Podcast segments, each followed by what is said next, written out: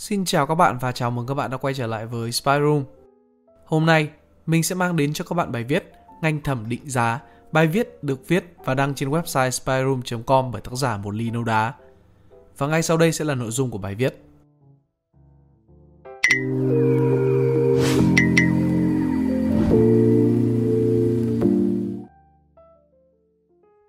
Chắc 10 người đọc cái tiêu đề thì có đến 8 người bật ra câu hỏi kiểu Ngành quái gì đây?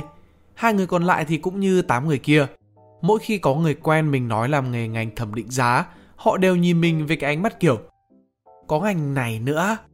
Rồi lảng qua nói chuyện khác. Chính cái hồi thì học đại học 6 năm trước mình cũng chả biết ngành này là ngành gì. Nghe bảo làm ngành này có tiền lắm, lại được đi du lịch nhiều, thế là nộp đơn vào học. Đúng là khi làm thì mới biết, cái ngành này nếu mà có năng lực thì dễ giàu thật. Làm chừng 2 đến 3 năm là đủ tiền mua một mảnh đất nho nhỏ ở mấy quận ven ven Sài Gòn như là quận 9, quận Tân Bình. Rồi mỗi tội 2-3 năm sau thì vào tù ngồi thôi. What the hell? Hồi nộp đơn vào, mình cứ nghĩ làm ngành thẩm định giá là cái kiểu ngồi một đống trong văn phòng, rồi có lão nào đấy vác mấy cái bình bông bông nào đấy đi lên, làm bằng men sứ gì đấy, có vẽ rồng bay phượng múa gì đấy, bảo là của gia truyền gì đấy để lại, nhờ định giá dùm.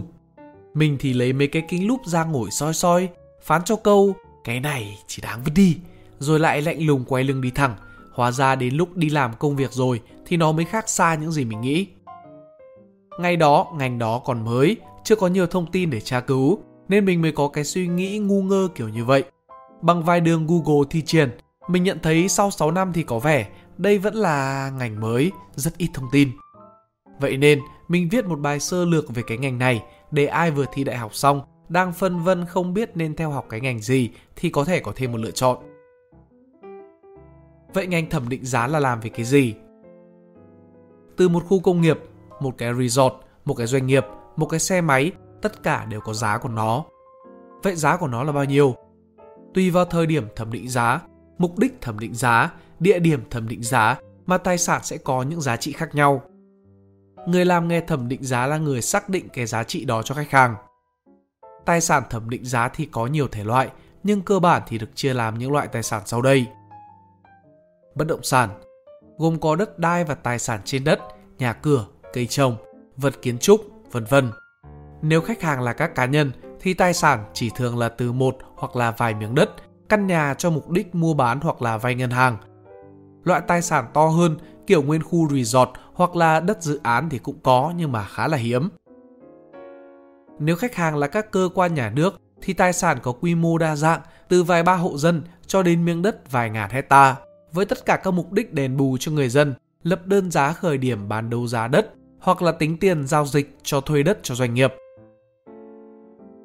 Động sản Cái này thì đa dạng lắm, từ các loại hệ thống dây chuyền sản xuất, máy móc thiết bị tới tàu thuyền xà lan, xe cộ, từ mấy cái container hàng nhập lậu bị bắt ngoài cảng đến bàn, đến ghế, chăn ga gối đệm vân vân, các kiểu. Mục đích thẩm định giá cũng đa dạng, các công ty tư nhân định giá để vay ngân hàng hoặc là bán hoặc là thanh lý. Các cơ quan nhà nước định giá để mua sắm mới tài sản hoặc là bán thanh lý tài sản cũ. Các cơ quan thi hành án xác định giá trị tài sản để xử phạt người vi phạm và bán đấu giá tài sản vi phạm. Tài sản vô hình là loại tài sản không có hình thái vật chất như là phát minh, thương hiệu, bản quyền và phương pháp kinh doanh hoặc là tuổi trẻ. Cái này thì mình chịu. Định giá doanh nghiệp gồm 3 loại tài sản trên, doanh nghiệp có tài sản gì thì định giá hết thôi. Triển vọng của ngành Hiện nay, nhân lực trong ngành đang rất thiếu, đặc biệt là các tỉnh thành ngoài thành phố Hồ Chí Minh. Mình ở thành phố Hồ Chí Minh nên không rõ ở phía Bắc thì sẽ như thế nào. Xã hội càng phát triển, nhu cầu nhân lực trong ngành ngày càng tăng lên, xã hội phát triển, suy ra là ngày càng nhiều doanh nghiệp cần thuê đất của nhà nước để làm dự án, suy ra là cần thẩm định giá. Xây dựng cơ sở hạ tầng, đường xá dẫn đến việc đền bù cho dân, sau rồi thì sẽ cần phải thẩm định giá. Khởi nghiệp sẽ dẫn đến cần phải đi vay, tài sản cần phải thế chấp và vẫn phải cần thẩm định giá. Cổ phần hóa, xong rồi thì chúng ta phải định giá doanh nghiệp và cuối cùng vẫn phải thẩm định giá. Xã hội phát triển, thế là lượng hàng lưu thông lên nhiều, thế là mua bán nhiều, lại phải cần thẩm định giá. Nói chung thì học ngành thẩm định giá khá là chắc kèo sẽ có việc làm sau khi tốt nghiệp, do nhu cầu nhân lực trong ngành này rất là lớn. Bên lề tí, các tài sản thẩm định giá rất là đa dạng. Mỗi khi tìm hiểu để định giá một tài sản nào đó, bạn lại có thêm một ít kiến thức về tài sản thẩm định giá và các ngành nghề liên quan. Ví dụ khi định giá một cái xà lan, bạn sẽ biết thêm về cấu tạo, nguyên lý hoạt động của một cái xà lan, tỉ trọng kết cấu và thông số kỹ thuật của nó. Phân biệt các loại xà lan được kéo hay là tự hành, xuất xứ từ nước nào, vân vân. Một chiếc xà lan chạy long nhong trên sông cần những giấy phép gì hay cứ thích thì nó chạy thôi. Nên sau một thời gian trong ngành, kiến thức về các lĩnh vực được tăng lên khá là nhiều. Mình thấy đây cũng là một cái điểm rất hay của ngành này. Làm việc ở đâu? Với những sinh viên mới ra trường thường có hai lựa chọn. Làm việc tại ngân hàng, lương cao hơn, ít đi công tác hơn, môi trường làm việc chuyên nghiệp hơn, khối lượng công việc nhiều ít tùy ngân hàng. Hồ sơ chủ yếu là của các khách hàng cá nhân, định giá nhà phố là nhiều, chứ những dự án lớn thì rất là ít. Do đó, khả năng phát triển của bản thân là không cao. Làm việc tại các công ty, lương thấp hơn, đi công tác nhiều hơn, môi trường làm việc nhỏ hơn, nên công việc không được phân chia rõ ràng. Mỗi người thường phải kiêm nhiều việc hơn, vừa phải làm hồ sơ thẩm định giá, vừa phải làm luôn mấy nhiệm vụ dâu ria như là làm báo giá, làm hợp đồng, đòi tiền khách hàng, đấm khách hàng khi bọn nó quy tiền, vân vân.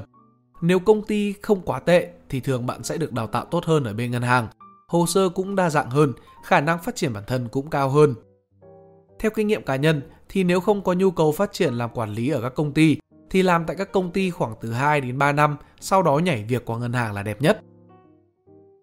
Các đặc điểm linh tinh khác của ngành Giao tiếp nhiều, đương nhiên không chỉ quăng cái cục giá cho khách hàng rồi ôm tiền là xong, bạn phải có giải trình nguyên nhân ra được cái kết quả đó với cả các hồ sơ đền bù. Việc bị dân kiện rồi kéo nhau ra hầu tòa là như cơm bữa. Trong quá trình định giá, bạn cũng không phải thanh thản mà biết hết được giá và các đặc điểm của tài sản, mà phải đi dò hỏi dân địa phương xung quanh cũng như là các chuyên gia trong ngành. Nếu làm tại thành phố Hồ Chí Minh, ở các công ty tư nhân, ngành thẩm định giá cần đi công tác nhiều do đặc thù của ngành cần phải đến tận nơi, nhìn nhận hiện trạng của tài sản mới tiến hành đến thẩm định giá được. Như mình, lịch trình một ngày phải có tận 3 tỉnh, Bình Phước, thành phố Hồ Chí Minh, Vũng Tàu là rất bình thường. Một tuần có khi đi công tác hết đến 6 đến 7 ngày. Ông bà có câu đi một ngày đàng, học một sàng khôn, nhưng đi giết thì cũng uh, oải. Do tính chất phải đi công tác liên tục nên ngành hơi kén các bạn nữ mà ưu tiên nam. Vừa có sức khỏe để công tác mà trong những hồ sơ cần nhiều người xử lý thì phòng ốc các kiểu cũng dễ xử lý hơn. Tiền khách hàng, như mình đã nói ở đầu bài, ngành thẩm định giá rất mau giàu nếu như ăn tiền khách hàng. Bỏ qua vấn đề đạo đức, 95% trường hợp số tiền bạn nhận được không hề tương xứng với rủi ro bạn bỏ ra để làm theo yêu cầu của khách hàng. Trên ghế nhà trường, giảng viên nào cũng có nói qua về việc này, nhưng đến khi đi làm, nhìn số tiền quá lớn, nhiều bạn mới ra trường lại không cầm lòng nổi. Tiền thì xài một thời gian cũng hết, khi việc vỡ lở vào tù, một phát thì đi tong luôn cả thành xuân. Mấy tên đưa bạn số tiền ấy cũng không phải thể loại nai vàng non nớt đi làm từ thiện. Tạm thời vậy đã, lúc nào bổ sung được cái gì thì hay ho thì bổ sung sau. Nếu các bạn thích bài viết này, hãy like và share để ủng hộ chúng mình. Đừng quên bấm nút subscribe và nút chuông bên cạnh để không bỏ lỡ video nào bọn mình ra trong tương lai. Cảm ơn các bạn đã lắng nghe. Đây là Spy Room, còn mình là Pink See ya!